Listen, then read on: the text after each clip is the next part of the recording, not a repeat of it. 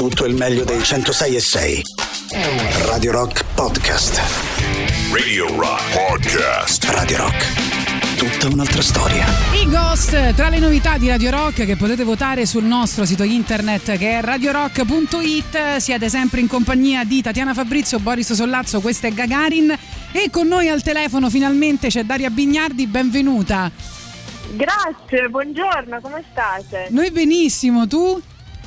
Io bene, contenta di sentirvi. Noi siamo veramente troppo contenti di essere riusciti a parlare con te. Questo libro ci è piaciuto molto. Posso dirti che è anche divertente, no? Perché nel ma libro. Certo, ma questo è il più gran complimento che mi puoi fare. Eh Io no, per- tengo molto a quella vena, per cui c'è sempre da ridere su tutto, su quasi tutto, diciamo, ma insomma, almeno su quello che riguarda noi stessi possiamo permetterci di farlo. Sì, prima noi abbiamo utilizzato un po' il, il- il tuo libro per fare un sondaggio in radio, no? Quindi ci siamo confessati, abbiamo eh, chiesto agli ascoltatori quali sono i libri che eh, gli hanno rovinato la vita. E pensa che è uscito fuori anche il libro Cuore.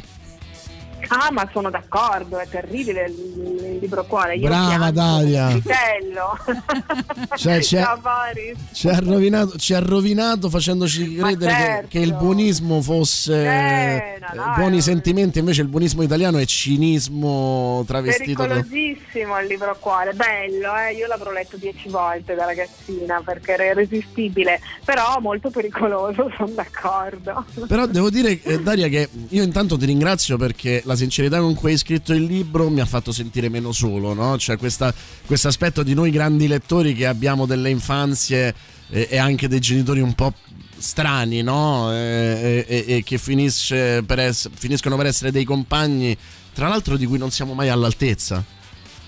Guarda, ti, ti ringrazio perché io l'ho scritto proprio per questo, perché e, e tanti noi disadattati, lettrici, sì, per noi disadattati, tantissimi mi stanno scrivendo dicendo ah ma quindi anche tu sei così, pensavo di essere solo io, così sfigato, che mi sentivo così solo, io rispondo no guarda l'ho scritto per te, Per- ma è vero perché siamo tutti così, eh, soprattutto se eh, abbiamo appunto avuto un'infanzia libresca con magari genitori eh, insomma diciamo fatti un po' a modo loro, ma tanto i genitori devono rovinarci la vita, io ho capito questo, perché noi diventiamo ciò che siamo, c'è bisogno che i genitori ci rovinano la vita e anche certi libri. Senti, e- a proposito di essere soli, no? tu eh, nel tuo libro hai scritto che fa paura pensare di non potersi fidare di se stessi, dei propri desideri, dei propri pensieri, delle proprie decisioni. Ehm, chi saresti oggi senza quei tre libri in particolare, ma poi hai parlato ovviamente di tantissimi altri libri che, che hai letto, che ti hanno cambiato? Eh, che, che, guarda, come non, non lo so, non, non posso saperlo, forse una persona normale. no, non lo so, eh, non lo sapremo mai, nessuno di noi lo saprà mai, no? Cosa saremmo se non avessimo incontrato certe persone, se non avessimo incontrato certi libri. I libri sono veramente incontri, eh, tanto quanto lo sono le, le persone che incontriamo nella nostra vita, quelle che non dimentichiamo più, che a volte sono anche quelle che ci fanno più soffrire e, e- e che però in qualche modo ci dicono qualcosa di importante di noi stessi, come certi libri. Ma eh, una curiosità, eh, come ci si sente dopo essere stata una grande lettrice a, divin- a diventare per alcuni uno di quei libri che hanno rovinato la vita nel senso buono, no? Penso alla Eh, questione guarda, perfetta. questo, questa è una cosa che mi stanno scrivendo, a me me l'ha rovinata questo libro qua. La, la prendo bene, nel senso che immagino che voglia dire, quel rovinato voglia dire mi ha, mm, eh, insomma, mi è entrato dentro, è un libro che mi ha detto qualcosa di importante, eh, ma sai, mi sento molto come se avessi fatto quello che dovevo fare. Questo è un libro che è uscito, eh, non era previsto, non avevo pensato di scrivere, però nel momento in cui mi è venuta l'ispirazione gennaio scorso non ho più smesso di lavorarci. E, è un libro che è come è venuto da solo, in fondo come il mio primo, che era Non vi lascerò orfani, che ho scritto 14 anni fa, e anche quello non era un libro eh, previsto. E, e- e però questi libri così urgenti sono, sono quelli che alla fine sono i più sinceri, i più autentici e questo e questi lettori lo, lo- sentono, sono libri spudorati, come ci si sente? Mm, molto tranquilli in realtà, come, ho fatto quello che dovevo fare, ho avuto il coraggio perché come sapete voi che mi avete letto è un libro anche spudorato, no? dove io metto a nudo tante cose, anche uh, impegnative da dire di se sì, stessi. Assolutamente. Però, però il, quel coraggio lì poi ti viene ripagato dai lettori che ti dicono uh, mi sta aiutando, mi fa capire delle cose o anche solo mi sono molto divertita a leggere, che è un grandissimo complimento. Ma è un caso che eh, appunto tu l'abbia scritto a gennaio scorso in periodi di coprifuoco, insomma, quello che tu racconti all'inizio della tua vita è, è quasi un uh, lockdown volontario, no? Uh, a cui ti regali ai libri. Ah sì, io vorrei venire fai... in quell'appartamento, eh vorrei sì, vedere anche. qualche. Devi pubblicare qualche foto di quell'appartamento di cui parlavi. E, e in fondo. Eh, non c'è più, non c'è più, che era l'appartamento della mia mamma in via Darsena a Ferrara e non esiste più, cioè esiste, ma eh, non, non, so come sia diventato perché non è più, non è più nostro. Eh, è vero, sai, ci ho pensato anch'io tante volte, soprattutto nella prima fase della, eh, del lockdown, diciamo quello tosto, e dove infatti io ero um, molto serena e mi trovavo senza capire perché molto a mio agio. Poi ho capito che è perché quando ero piccola e quando ero ragazzina avevo, parlato, avevo passato tanto tempo in, in una sorta di isolamento volontario, come dici tu, e quindi mi sentivo tutto sommato in un posto, in un luogo mio ma poi ho scoperto che tanti un po' nevrotici sì, no a me a parte che modo. tu hai raccontato appunto di essere una lettrice agonistica no? di divorare i libri e che proprio tu eh, passavi i pomeriggi là mi ha colpito molto il fatto che dicevi poi magari mi chiamavano per cena mi sedevo con i miei genitori ma io stavo ancora con i miei personaggi nella testa e non, non nemmeno ascoltavo quello che dicevano no? cioè eri completamente eh, immersa in quello che leggevi senti noi eh, eh come sai amiamo fare le interviste ma ovviamente amiamo amiamo come tu fai le interviste, come tu riesci a far parlare le persone di questo, insomma, eh, lo accenni anche nel, nel libro, no? ci, ci, dici un piccolo segreto per fare un'intervista, eh, una bella intervista, poi, poi il modo anche che hai di parlare, io lo trovo così rassicurante. Cioè, no, è vero, no? Guarda, Ti, proprio... no, no, io non credo, non credo, che abbiate bisogno di grandi consigli. Eh, lo sai qual è? Essere veramente curiosi, essere veramente interessati a quello che dicono gli altri, eh, ascoltare con curiosità senza seguire, magari uno certo si fa una scaletta di domande perché si deve preparare, deve sapere tutto su o la persona che intervista o l'opera per la quale la sta intervistando, però poi lasciarsi un po' trasportare dalle emozioni, da quello che succede in diretta durante l'incontro. È sempre una questione di incontri eh, con i libri, con le persone, anche con le persone che intervistiamo. No? In questo momento sta succedendo qualcosa, c'è questa relazione tra di noi che ci parliamo, seguire un po' eh, l'istinto, le emozioni che proviamo e, e, che quello che l'uno dice all'altro eh, evocano. Bello, ci piace. Eh, anche Boris è su questa linea. Sì, no, eh, io farei solo interviste quindi, e ascolterei solo le interviste eh, che fai tu. Tra l'altro, mh, mm, ti volevo chiedere a questo proposito se in qualche modo lo scrivere libri ha anche sostituito quella curiosità televisiva che ci aveva tanto eh, coinvolto in passato, nel senso che mm, mi sembra che il mezzo ti interessi meno, non lo so. Ma sai cosa? È che l'ho fatto tanto a lungo perché comunque io sono parecchio grande, eh. alla fine ho fatto credo boh, almeno 25 anni in tv, 11 anni di interviste, 12 e, e quindi poi alla fine sai al, al, alla, alla radice tutto sommato è sempre su quel divano giallo dove leggevo i libri da ragazzina ed è sempre quella, quella curiosità di entrare in altri mondi, no? per cui alla fine anche se sono eh, mezzi completamente diversi, perché eh, sono proprio eh, due cose completamente diverse, scrivere, scrivere libri, scrivere narrativa e fare le interviste, però forse per quanto mi riguarda alla base di tutto c'è sempre quella quella curiosità e quella voglia di conoscere gli altri, la vita e di capire anche il segreto di come si fa a sopravvivere, come si fa a vivere. Eh, eh, è quello che in fondo io mi chiedo sempre, anche tanto degli artisti, sai, gli artisti lo sapete bene, sono poi eh, sono spesso persone molto troppo sensibili, che sentono tutto tanto e che quindi devono Eh sì. anche trovare un modo per sopportare quello che sentono.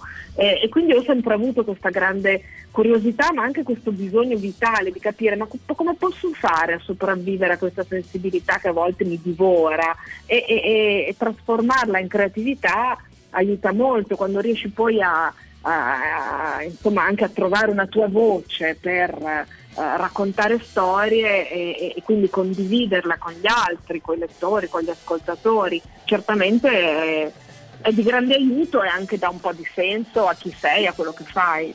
Senti, noi intanto baceremo tre volte la copertina del tuo libro, eh? Che no? bello, grazie. Eh, no, allora mi era a cuore parlare anche delle relazioni disfunzionali e degli amori tossici. Strano. Di cui, no, che strano. No, no, dicevo, di cui...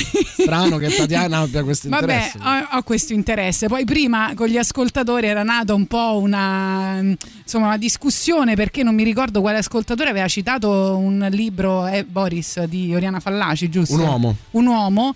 E Boris non si capacitava di come una ragazza avesse detto questo libro mi ha eh, cambiato la vita, cioè me l'ha anche rovinata, però io mi sono innamorata de- di que- Sei d'accordo con me che Panagulis non può essere un modello aspirazionale di una donna? Per quanto Ma non è vero perché voglio proprio che lei mi venga in soccorso, che lei mi... Boris non se ne fa una ragione.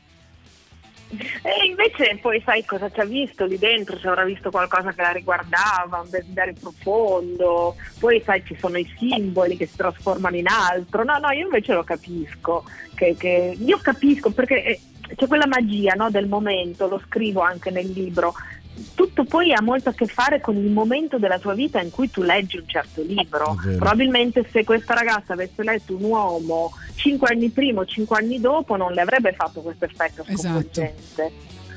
Cioè, a me da critico cinematografico succede spesso con i film, no? che cinque anni dopo vedo un film che ho detto che è straordinario e mi metto le mani nei capelli dicendo vabbè ma era solo perché mi parlava in quel momento più di qualsiasi altra cosa. E, e questo si evince tantissimo dal tuo libro, no? di quanto... Beh, e, se ci pensi è molto bello, no? è un po' magico, misterioso, ha a che fare con la nostra storia, e, e cambia, è vivo, ecco questo mi interessa, è che è vivo, la nostra, la nostra relazione con l'arte, che siano libri, film, poesia, la musica, è una relazione viva che si nutre del nostro rapporto con, con queste opere e, e mi sembra insomma tutto ciò che è vivo eh, io lo trovo meraviglioso. Penso Sì. che la cosa più spudorata del tuo libro sia che la tua, sogge- il- il- la tua vi- visione soggettiva diventa universale, cioè ci riconosciamo un po' tutti, eh, ehm, non tanto nei giudizi quanto nel- nell'attitudine che, che porti all'interno del, eh, del racconto di racconti, poi perché stiamo parlando anche di questo.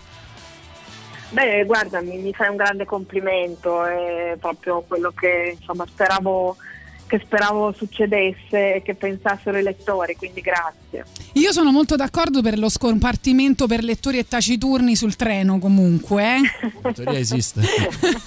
non lo so se esiste. No, c'è la non basta non diventare troppo talebani come quello che descrivo, no? E quindi bello, sì, eh, è bello per leggere, però insomma senza diventare insofferenti con chi magari non so, dice una parola o una frase. Allora, intanto, vabbè, bellissima la frase che, che- che scrivi: bisognerebbe vivere per sempre solo per leggere, che è così furiosamente bello. E fra l'altro, nella pagina in cui parli delle guerre mondiali, e quindi è un, un argomento molto attuale. Però ti vorrei chiedere: ehm, uno degli ultimi libri che hai letto che, te- che ti hanno rovinato la vita, che magari non hai fatto in tempo a citare in questo, in questo libro che hai scritto? Guarda, uno degli ultimi è, è- è una sorta di ritratto dell'artista da giovane di Siri Ustved. Non- sai, i, i- i libri ah, quando sei adulto, secondo me molto adulto, non ti rovinano più, te li godi.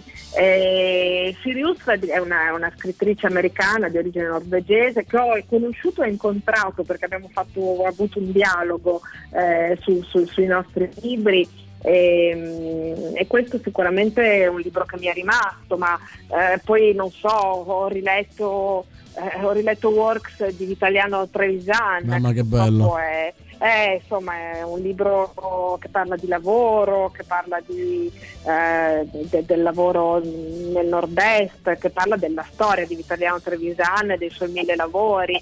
No, ce ne sono tanti naturalmente. Mi sono, sono contenta però di aver citato eh, un libro che, a cui oggi Uh, ricorro spesso che La guerra non ha un volto di donna di Svetlana Alexievich sì. eh, che vinse il premio Nobel nel 2015 eh, lei è padre ucraino, madre bielorussa ed è forse la giornalista, la scrittrice che ha scritto le cose più belle, più importanti, più coraggiose eh, su tutto quello che è successo nella seconda metà del Novecento in Russia, non dal punto di vista storico ma dal punto di vista proprio di quello che eh, c'è dentro alle persone. Alexevich dice a me quello che interessa è l'anima degli eventi, quello che ciò che succede ehm, porta dentro alle persone. Cioè io in questi giorni eh, sono veramente andata a, a, rileggerla, a rimetterla sul comodino e insomma secondo me